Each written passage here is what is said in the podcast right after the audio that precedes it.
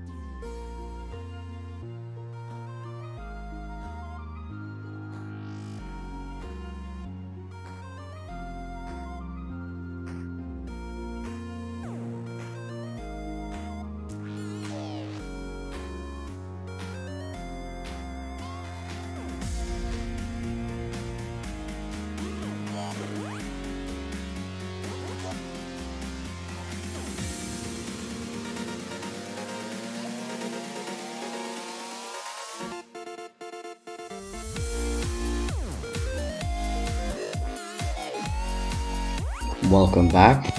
I hope you enjoyed this little musical break, and we will most likely do this for our future episodes. But yeah, this is a little taster. I hope you're now excited to listen to my ideas of which Zelda games are the best and which ones are not so good. I wouldn't say any of them are bad. I mean, even Breath of the Wild, I think it's a good game, but not a good Zelda game, in my opinion. That's what I say all the time.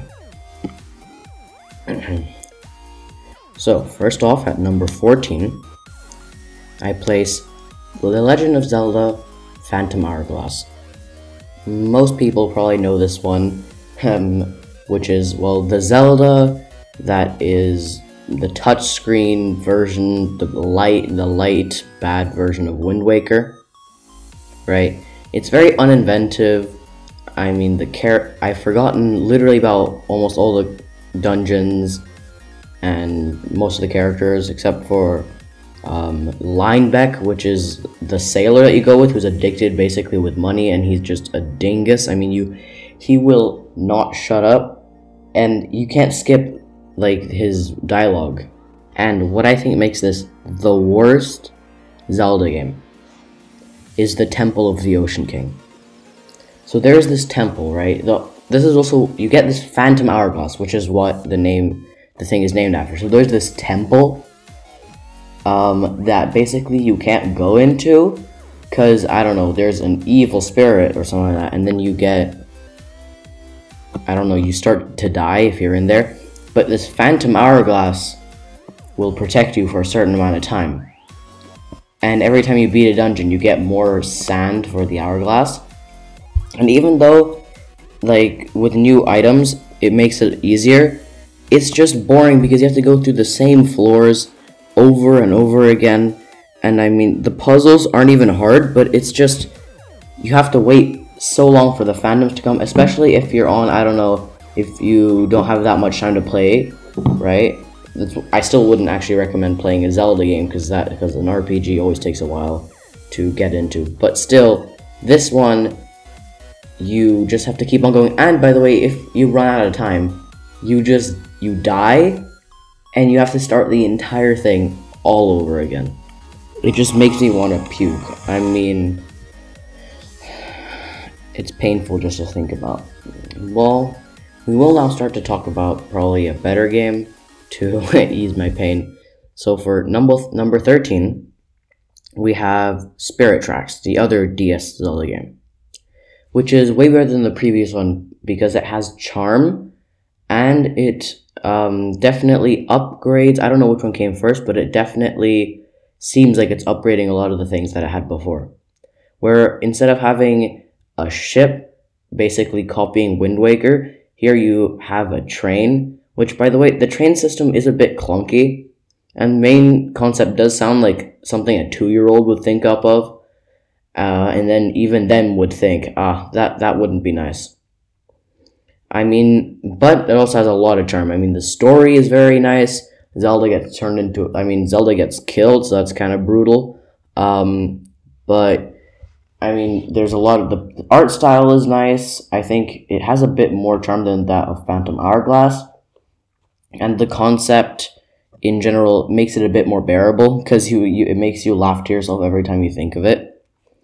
And definitely, the thing that makes the game, I think, probably better than Phantom Hourglass, well, one of the points is definitely that when you're riding the train, you can blow the whistle by pulling down on the whistle chain. I mean, I'm sorry, but it makes it all the better. There's one final thing I still have to say for Spirit Tracks, though, and it's that even though it has a similar thing to the Temple of the Ocean King, the Tower of Spirits, the Tower of Spirits does not... you don't have to redo the whole thing. There are different floors that you have to do, but you don't have to go back to other floors, I don't think. And you also have Zelda's ghost, which can possess the phantoms, which are these big metal suits of armor. And some of the phantoms have different capabilities, like carrying you over fire or turning into a big boulder and running into things. So it makes it definitely a lot more bearable. And I think this is why it definitely places higher than Phantom Hourglass. Now, on to number 12, Zelda 2. Some may say that the game is too hard, but I mean, while it does, the difficulty itself isn't, well, it's not that difficult, it's just that the hints are very cryptic and it definitely doesn't tell you a lot of things. But that's not the biggest problem of Zelda 2. Zelda 2 is, the main style is side-scrolling, so like 2D Mario, but they can't even embrace that fully. They still try to make it a adventure Zelda game by giving it a bland top-down overworld, but still also trying to sneak in random encounters and making a lot of different caves just very, very, very boring. And there are a lot of places where you just have to keep killing the same enemies and the same enemies and the same enemies until you can even get further. I mean, and it doesn't even include any real puzzles. But to be fair, who can make, other than Majora's Mask, that is an exception, but who can make good Zelda puzzles, and probably because this is in 2D, which hasn't been tried yet, in a year. Yeah, it came out a year after Zelda 1. But still, this does not make it any better. I mean, I would just not recommend these games from, let's say, from this and down. I wouldn't recommend them except for if you're really curious. But from here on up, you can, I think these would be ones worth trying at least, because I mean, Zelda is the best game series of all time. There is no argument. But yeah, this, I mean, and you have to go and you have to learn some spells, because even though you think they might be optional, right, all these spells, you, in the final dungeon, there are two bosses, and there's this Thunderbird, which you need to have a spell to do, and you need to have full magic levels, so all 10 levels of magic, which you have to kill enemies over and over again to get the Thunder spell. And once you get the Thunder spell, you have to kill the Thunderbird, and then afterwards you have to fight the final boss, and if you die, you have to do that all over again. But the thing that makes this game memorable, I think, is not only just the 2D, but also the very famous text. A man in a house, and you speak to him, and he just says, "I am error." I think that's a translation issue. But now, up to number 11. The Oracle games, Oracle of Ages and Seasons. These games are kind of forgettable. The stories are bland, and the puzzles are okay. I mean, the only really cool part is that in Seasons, you can change the seasons to affect the game world. But, I mean, in Ages, you just do time traveling, which is not a new thing for this series. I mean, and the puzzles in Ages are better. So you have the seasons in Oracle of Seasons, but then you have better puzzles in Ages. That's why I put them, but they're very similar. And that also my next point is also why I'm putting them all in the same category, is because, I mean, I classify them as one game because you need to link them both after completing them multiple times. Link them both and then complete them multiple times to get to the final story, which I think, I mean, they just basically copied the Pokemon thing. Also, like Mega Man did at some point with their Mega Man Battle Network series. They did like two different versions of each game. I think while for Pokemon that's like one of the main things that they do, I think this doesn't fit for many other genres, and that's also why I believe they stopped with this one. But I cannot complain and tell them that they've been copying other people's work, because to be fair, Pokemon's also a Nintendo product. So now we have number 10. Now we're going into the top 10. After this one, I'll be doing the mid-roll, and then we get to the better ones. Number 10 is the first Legend of Zelda. While the game itself isn't as good, it does have an open world feel, which I enjoy quite a lot, and it's definitely very difficult for today's standards, but that makes it challenging, because since the game and the story aren't that enticing, the difficulty makes it so you always want to come back and maybe try again, see how fast you can beat it. And it also is a piece of history. I mean, Zelda is one of this big Nintendo franchises, and I mean, Mario and Zelda are basically the people who brought, or the series that brought back gaming from the gaming depression, where the industry might have actually gone down, and like been gone. I mean, I love the story behind it, where that also the name of the character Link is because he's kind of the link between you and the game world. And the game was inspired, well, the look, of course, by Peter Pan, which is kind of obvious, as you see with the green hood and the tunic. But the game itself was inspired by Miyamoto, the creative mastermind between Mario, Metroid, Zelda, Star Fox, all of these main Nintendo titles, is basically when he was living in the outskirts of Japan as a small kid, he was left to his imagination. He always played with himself in his garden, and that really I think put a big impact in him, and that's what he decided to make this game for. This one I would definitely recommend, especially if you like the later Zeldas. I mean, even if you like Breath of the Wild, you should give any Zelda a try, but Zelda 1 is a bit more similar to Breath of the Wild because of the whole open world thing. Now, once we go into the top 9 after the break, I will start going in a bit more depth probably, because these are the ones that I thoroughly enjoy. Hopefully you enjoy the music.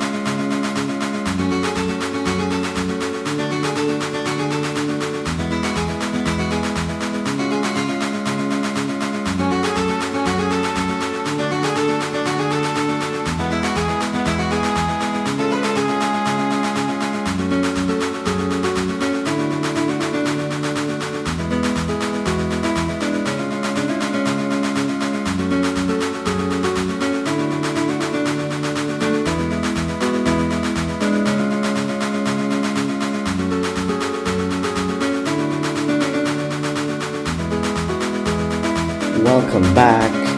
I hope you enjoyed the music. I know I did. Gerudo Valley is my favorite Zelda song. So now we're going to my number 9 pick, which has a lot of memories for me, or at least it sparks a lot of memories. The Legend of Zelda, the Minish cap for the Game Boy Advance. Let me first talk about my memories for the game. I mean, I remember that birthday where I got I got a Game Boy Advance, and it came with Legend of Zelda the Minish Cap, and it basically was a pre-order, well, not a pre-order, but it was basically, it came multiple months too late, but that made it all the better because of, well, my expectations. I mean, the game is very good. While it is not as good as the ones on the top, this is, like, starting from here, these are the really good games. So for Minish Cap, the premise is that there's basically, in these, only children can see these little tiny creatures called Minish, who are like really, really minuscule, like ant size, right? And then there's the Minish Festival. And when you go, some person goes and he steals, basically, he breaks the sword that's blocking this big chest, which has evil spirits in it, and he lets it out, and that causes basically all the bad things. And basically Link goes, and the king is frozen, Zelda's frozen, and they say, oh, Link, go off and save the princess, save the king, right? So you go off, and then you, in the woods, you can't keep going. There's the place where you need to get to is a tiny little hole, which only a Minish could fit through. So you can't really advance, right? So what you do is you find, by the way, Link is without his signature cap. And then you find this green bird thing that looks like Link's cap, yelling, and if you go use your sword and basically save it, he'll come and he'll help you. He basically turns into Link's hat, and he can give you hints in the game, but his main power is on certain points.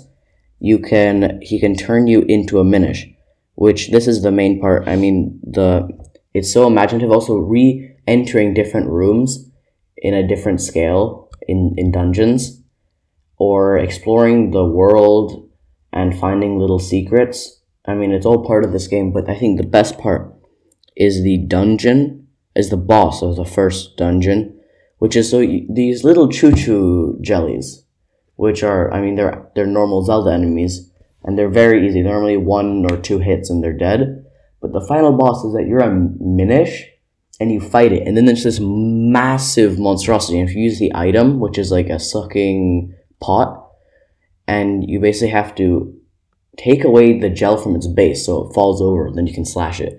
I think that's so creative and inventive, and how they're using the Zelda enemies and putting it in a game that is fit for a portable system, but still is imaginative enough and really uses the Zelda universe in a good way. So that's what I have for Minish Cap. Now we go to number 8, Legend of Zelda Link's Awakening for the Game Boy and Link's Awakening for the Switch. While the Game Boy one is mediocre and I'd probably put it below Minish Cap, The Switch one is amazing. I mean, the game itself is kind of forgettable, but it's fun. It is a Zelda game, but then it has this gorgeous, like, claymation style Zelda Switch remake, which, I mean, this game has three different versions. That's the original Game Boy version, then a Game Boy Color DX version, which has an extra dungeon and is in color, and then here we have the Switch Link's Awakening. I mean, I remember playing the first Link's Awakening, which I got on the Virtual Console on the 3DS, and I played through that, and I was very confused because back then I didn't really read the texts of these games that much, of games in general that much, so I was very confused. And of course, it was also in German, which is not my best language, so I was kind of confused. But I managed to get through the game, and it was very fun. And now, revisiting it on the Switch is probably one of the best experiences I've had on the Switch, period.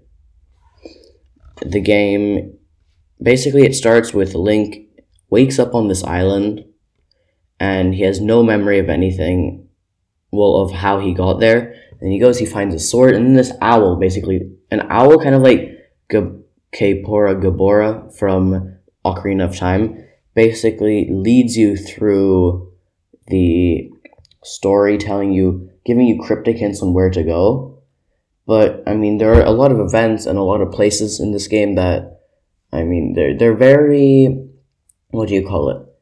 They don't feel that special, but they're fun. It's basically, that's what a portable game should be. It shouldn't have, well, except for now on the Switch, because that's almost a console, and also with the 3DS where it goes up, but like a Game Boy game, it's, you don't have to make it deep as long as it's fun to play.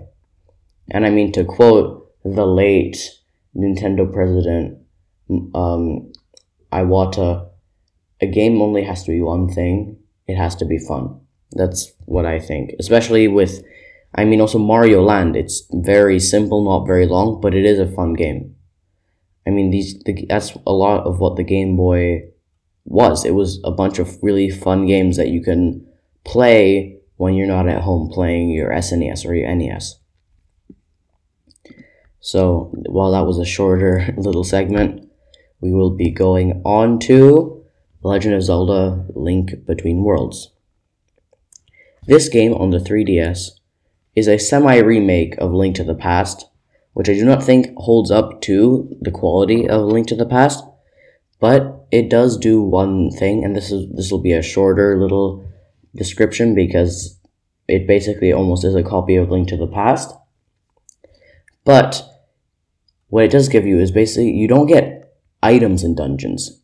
Your shop, your house in the Dark World, or your house in general gets turned into a shop, where you can then rent, or later in the game, buy items, basically allowing you to do a lot of the dungeons in any order. Which, I mean, this is one of the precursors to probably the Breath of the Wild system. And, of course, where you can turn into a painting and sidle along walls, basically in the walls. But again, this is in itself just a revamped version of Link to the Past, which I think still Link to the Past is better. So we'll talk also a bit more about this game when we come to the Link to the Past section.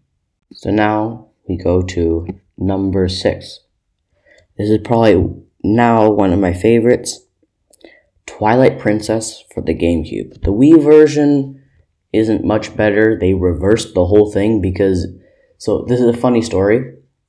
So in on the Zelda games before this, and also the GameCube version of Twilight Princess, which, by the way, this is a very late GameCube game, Link is left-handed, so he holds a sword in his left hand, right? But then, since most people are right-handed, when they decided to, because didn't sell very well, they decided to put this to the Wii with Skyward Sword controls, so the Wii remote is basically the sword. They decided, we're not going to flip Link's model, we're not going to switch the hands, we're going to flip the entire game. Why they did that, I have no idea. It could have just been so simple to flip Link. I mean, there's no other reason other than, oh, most people are right-handed. We have to make Link right-handed. How do we do that? We flip the entire game. But, I mean, this game is, to be fair, the reason I think it came out was also to combat Wind Waker, because the Wind Waker has a very nice art style, but it's very cartoony and childish art style. So Link, Twilight Princess is the kind of creepy, but not really, like, dark fantasy art style game. Which, I mean, I don't mind. It's just that the game, I mean, it has its ups and downs, but I like it. I really enjoyed playing it on the Wii U, on the HD one with the Wolf Link amiibo. It was very, very fun. And to be fair, the game did give, not give birth, that's what I wanted to say. It gave the world probably one of the best Zelda characters, Midna, the aforementioned Twilight Princess, but I will not spoil anything other than that. I mean, the game is a 3D Zelda game. If you've played any before, you've probably played this, except for it's darker, and it has it has Midna, which is important. But the story is nothing too exciting, and the items aren't that cool, except for the ball and chain, which, as in every game, Link just put them in his pocket or something like that, and that's just where it is. So how he puts a massive ball and chain that can barely lift, and then he can run around putting it in his pocket, who knows, but it's just funny. Sorry for the text message that just came. I mean, the game is just, it's a must-have if you have the console, but I would definitely recommend the Wind Waker more if you have the GameCube. It's just let's say if you want another 3D Zelda, you'll play it. It is very, very, very good. It's just not like the level of some of the ones that are coming next, I'd say. It's not as inventive. It's just the gameplay is nice, and I mean, it's an up from Minish, Cap, or Link's Awakening just because it's on better hardware. Now we come to the top 5, with number 5 being The Legend of Zelda Skyward Sword for the Wii. Now this game, Skyward Sword, as I just said,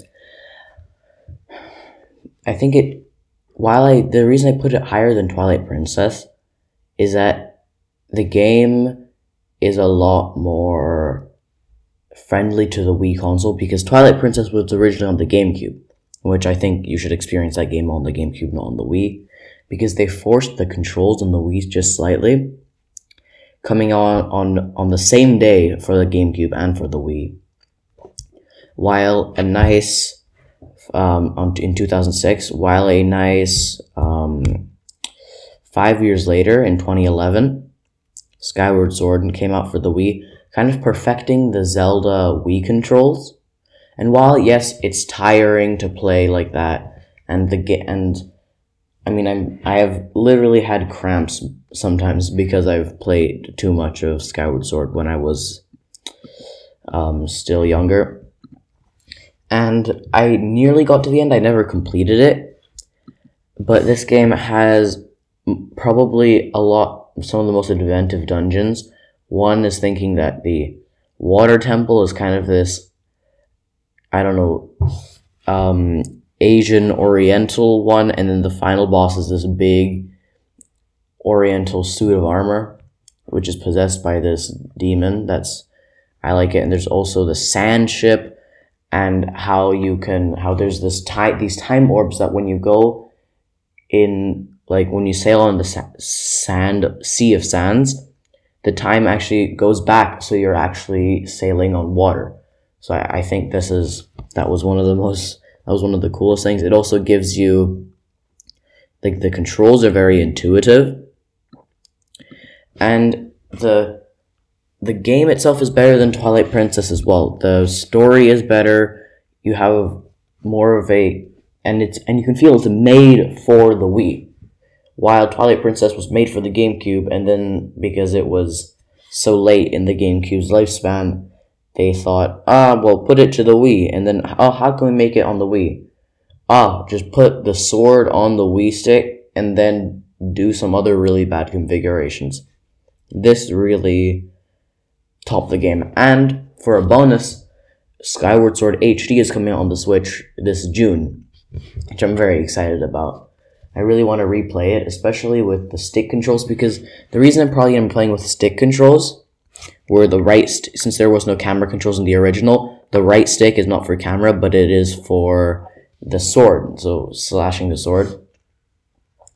Because I've played Mario Galaxy in 3D All-Stars, and the amount of time that when you flick the Joy-Con, that it completely goes out of sync is, every time I had to swing the Joy-Con to do a spin, I had to recalibrate it. And in a game like Zelda where you swing your sword a lot, and you have to recalibrate it, especially during a boss fight, every time you do a swing, you won't be able to play properly, in my opinion, unless they really improve the tracking system. And of course it comes with the Master Sword and Hylian Shield Joy-Cons, which will probably be, if my Joy-Cons break, my new Joy-Cons of choice. So let's go into now the top four with The Legend of Zelda: A Link to the Past for the Super Nintendo Entertainment System, or the SNES. I've mainly played through this game either through the Virtual Console on the 3DS, or on the Mini SNES, which I got through the game on the Mini SNES, got nearly to the end on the Virtual Console. The game is definitely in the masterpieces. It is what a 2D Zelda should be. It invented the Zelda formula, because there was the open world Zelda 1, there was the platforming Zelda 2. This is the dungeons, and then the Master Sword, and a large open world, but there's obviously goals, the two different kind of universes kind of mechanic that's also an Ocarina of Time. It puts so many staples out there. It really is what a 2D Zelda should be. And yes, they remade it into Link Between Worlds for the 3DS. While they upped the graphics, I did not like what they did to the Zelda formula. Also, I did not like what they did to Breath of the Wild. Which, again, Breath of the Wild, it's such a good game. I've played it so much, but it doesn't feel like a Zelda game. I will definitely not put it. It does not rank definitely within the top. Even if I put it on here, it would probably be closer to the Link's Awakening and Link Between Worlds than compete, and maybe Twilight Princess above that, but definitely not in the top 5. But by the way, the list that I read this morning put Skyward Sword at number 15. And they put Breath of the Wild at number 1. I am utterly disgusted. But Link to the Past. Let's get back to the topic to Link to the Past. Where to start? The opening is gripping, where your uncle goes out of the house, and when you follow him into Hyrule Castle, you go down the secret passageway, and you see he's basically been killed. Well, it doesn't say it, but he gives you his last words, and then gives you his sword and his shield, saying that, Link, you must protect the princess. So, he's dead, your uncle. So you go, and then you break into Hyrule Castle, and break out Princess Zelda from the dungeon, and then go through the sewers into the church next door. And then from there, you have to... So, the opening is very gripping, the music is amazing. Oh, something I forgot to mention for Skyward Sword, it has probably the second best Zelda soundtrack, I'd say. But the music is nice, and you have to remember, this massive game, 2 worlds, amazing story, challenging gameplay, at least at some points. fits on an SNES cartridge, made in like, wait, let me pull up the date, in 1991.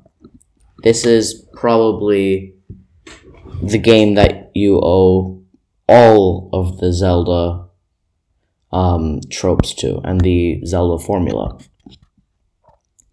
Now we're in the top three, and I'm actually starting to get a bit giddy talking about these ones. So number three, and this might surprise some of you that it's not at number one or number two, is The Legend of Zelda Ocarina of Time. This game, right, where should I start?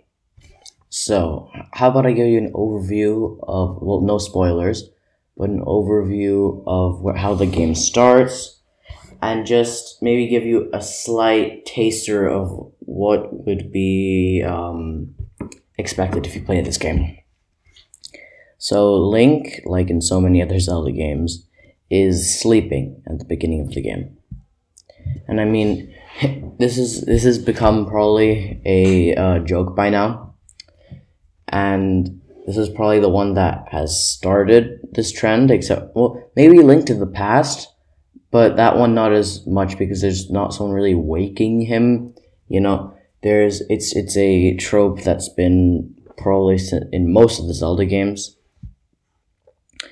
And then you wake up in the forest, and the only annoying part I can really think, except for some of the fetch quests, though, is that at the very beginning, so, okay, finding the sword is not that hard, though it could be, if you don't use any hints on your first time through, it could be a bit difficult, but you have to grind for 40 rupees before you can get the shield, and you just have to keep on repeating, like, the same cycle for ages and ages, and, I mean, I just can't, it is annoying. But then, of course, it is a masterpiece of a game. It's the first 3D Zelda game, bringing that style of game to fruition. It has characters that you care about. I'm not going to spoil anything. The time travel mechanic between, like, the nice world here and then the hellish future. It creates a lot of really cool time travel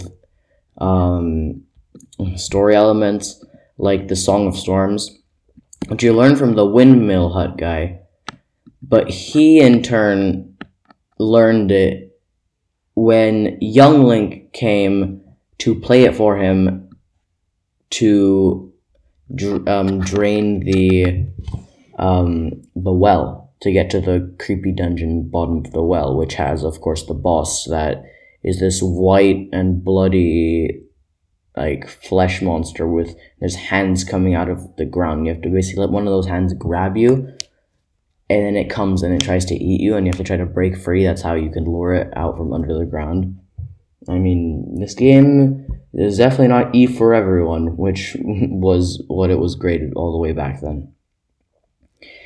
I mean, there's so much I could go into there. The Bigoron Sword fetch quest is kind of annoying, but most of the other side quests are nice. It does a lot of world building. You can go, and there's a lot of, like, individual stories behind a lot of the characters.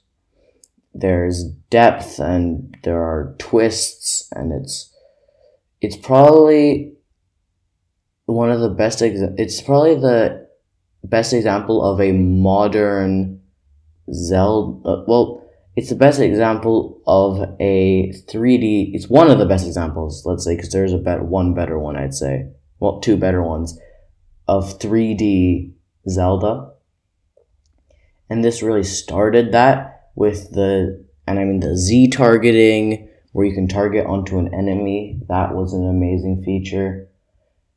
I played this game a lot on the 3DS in Ocarina of Time 3D, and, I mean, the memories and everything, it's just, this game is amazing. Give it a try. If you have the N64 or the 3DS, of course, also the Wii U Virtual Console has the original. So if you own any of those three, I mean, They're must-have games for the... It is the must-have game for the N64, in my opinion. And it is probably one of the must-have games for the 3DS. And, I mean, it is a gem of a game. Okay, now this will probably surprise you. In number 2, that I actually rank it higher than this one, but it is The Legend of Zelda Majora's Mask for the Nintendo 64. This game, I know I'll get a lot of hate from people who listen to this. I know you guys are or at least you Zelda fans listening to this are probably going to be yelling at the screen, thinking probably exactly what I was thinking in the other Zelda tier list, but I do have reasonings why I think this game is much better than, well, not much better, but definitely better than Ocarina of Time. So, for number one reason, it has a bit of a spooky aspect, which, I mean, it brings a flavor to the game which Ocarina of Time didn't have. It was just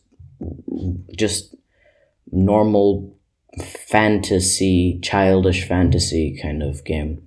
This brings the flavor to the game itself. And second, there's a lot of versatility in the masks, especially the transformation masks, where these races that you met in the Ocarina of Time, it gives you a lot more depth into like the lives and just these races as a whole, because you not only do you explore their villages, they're a lot more in-depth, like, story-wise.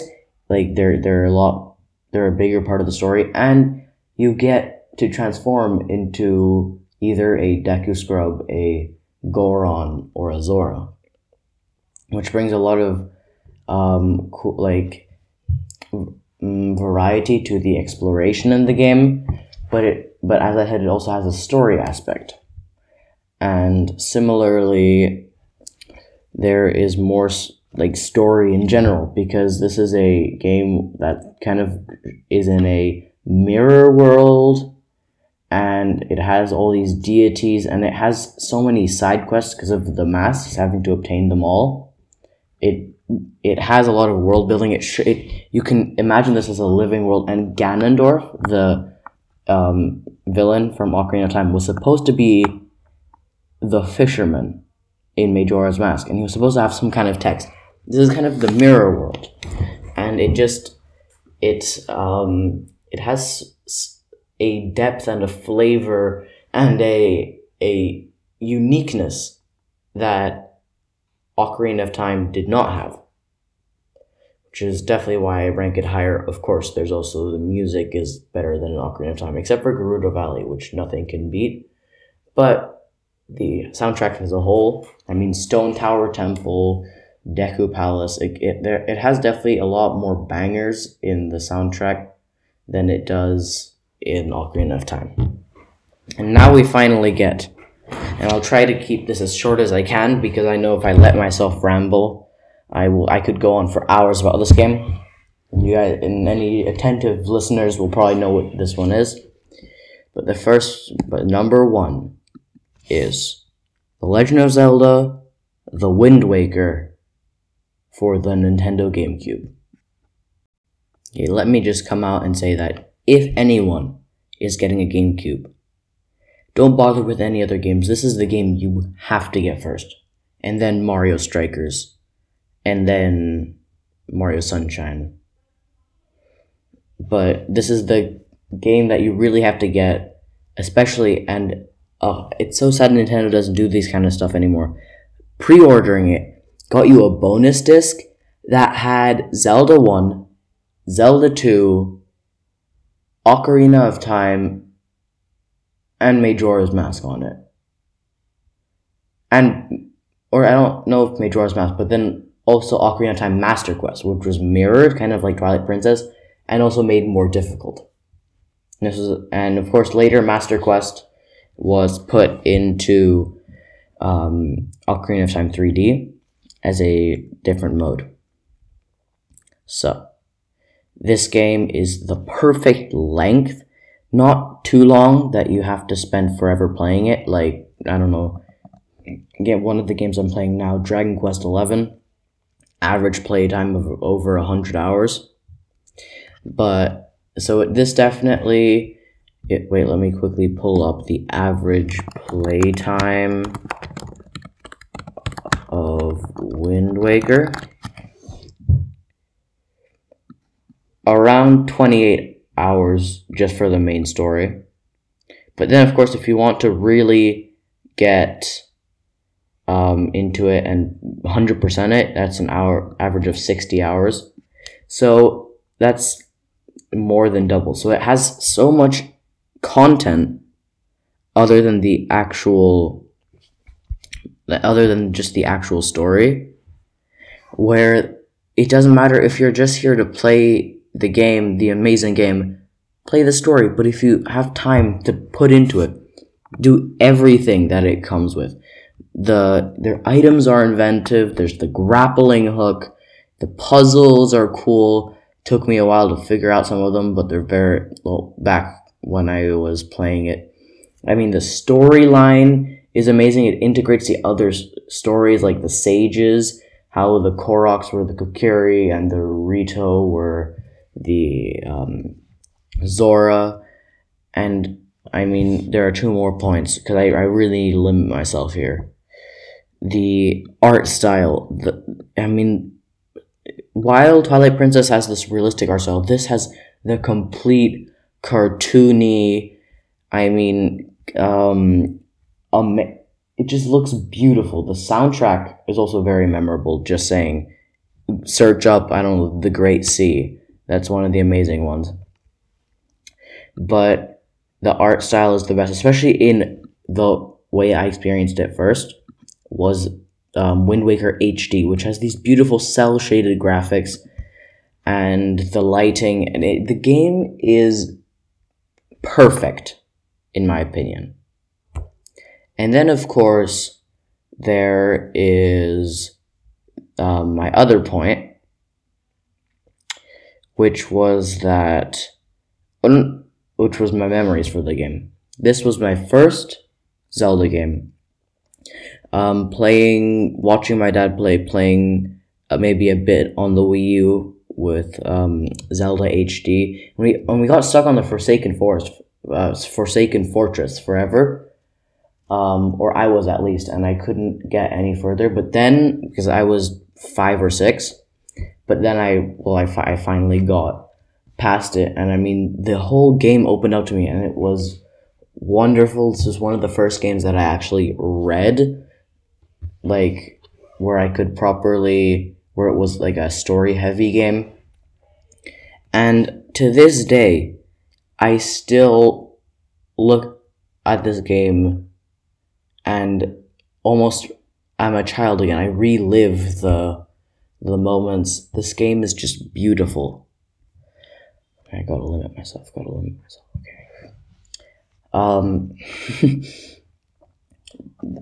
I would recommend anyone with a Wii U or with a GameCube to pick this up right away. Don't even listen to the end of the podcast. Go and download it now, okay? But not before downloading.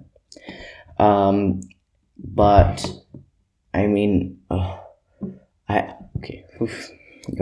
limit myself. To be fair, I don't know which version to recommend. The controls are definitely better, and the graphics better on the Wii U, but it's not the original version, which I also love to play.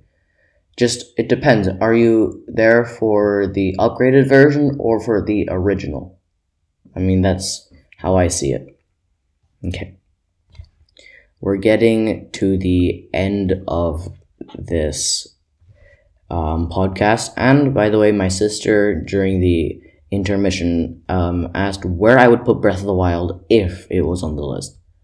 I'd say it would probably be between Skyward Sword, somewhere around in the top 5, but not in the top 3.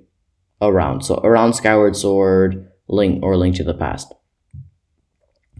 So I was gonna do my own rendition of a Zelda song for the outro, but my sister has a friend over, so I will play this song instead. I will do credits and everything, and then I will let you listen to this beautiful song.